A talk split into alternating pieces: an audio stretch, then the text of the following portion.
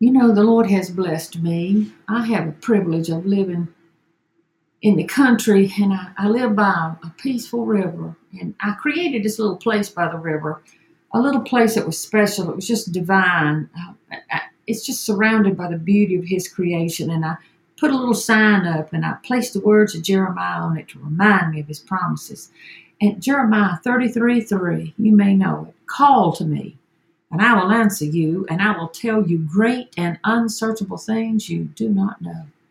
So I'll go down there and call to him, and I'll sit and listen. And you know, lately I've been calling to the Lord to teach and tell me what I need to know to maneuver in this fallen world. And yesterday, when I was repeating those words of Jeremiah, what came to me was God saying, And sometimes I show you. How true in my life. God has opened up my eyes to see so many things over the years.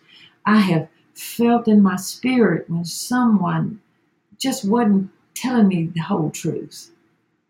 And in, in work situations, I've had the discernment to understand when somebody was smiling on the outside, but they suffering on the inside. And as hard as it is to face, he has also shown me another side of a person that I knew or thought I knew and loved. And amazingly, he's done it little by little.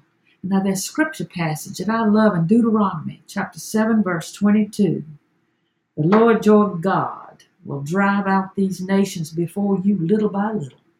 You will not be enabled to eliminate them all at once, or the wild animals would multiply around you.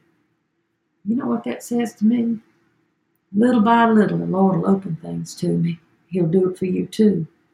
And He does it for me because He knows maybe I wouldn't be able to take the truth of a situation all at once. It might be too hurtful for my spirit. I might be overtaken by the wild animals of truth in a fallen world and have no fears or doubts that the Lord your God loves you beyond your imagination. His words are holy and truth. And when you don't know where to go or what to do, get into his breathed words on the page of the Bible. He will whisper great and unsearchable things you do not know. And be sure to open your eyes to see, because He will show you exactly what you need to know to prosper you and not harm you, so that we can grow closer to Him. And from Ephesians chapter 1, verse 18 having the eyes of your hearts enlightened, that you may know what is the hope to which He has called you. What are the riches of His glorious inheritance in the saints?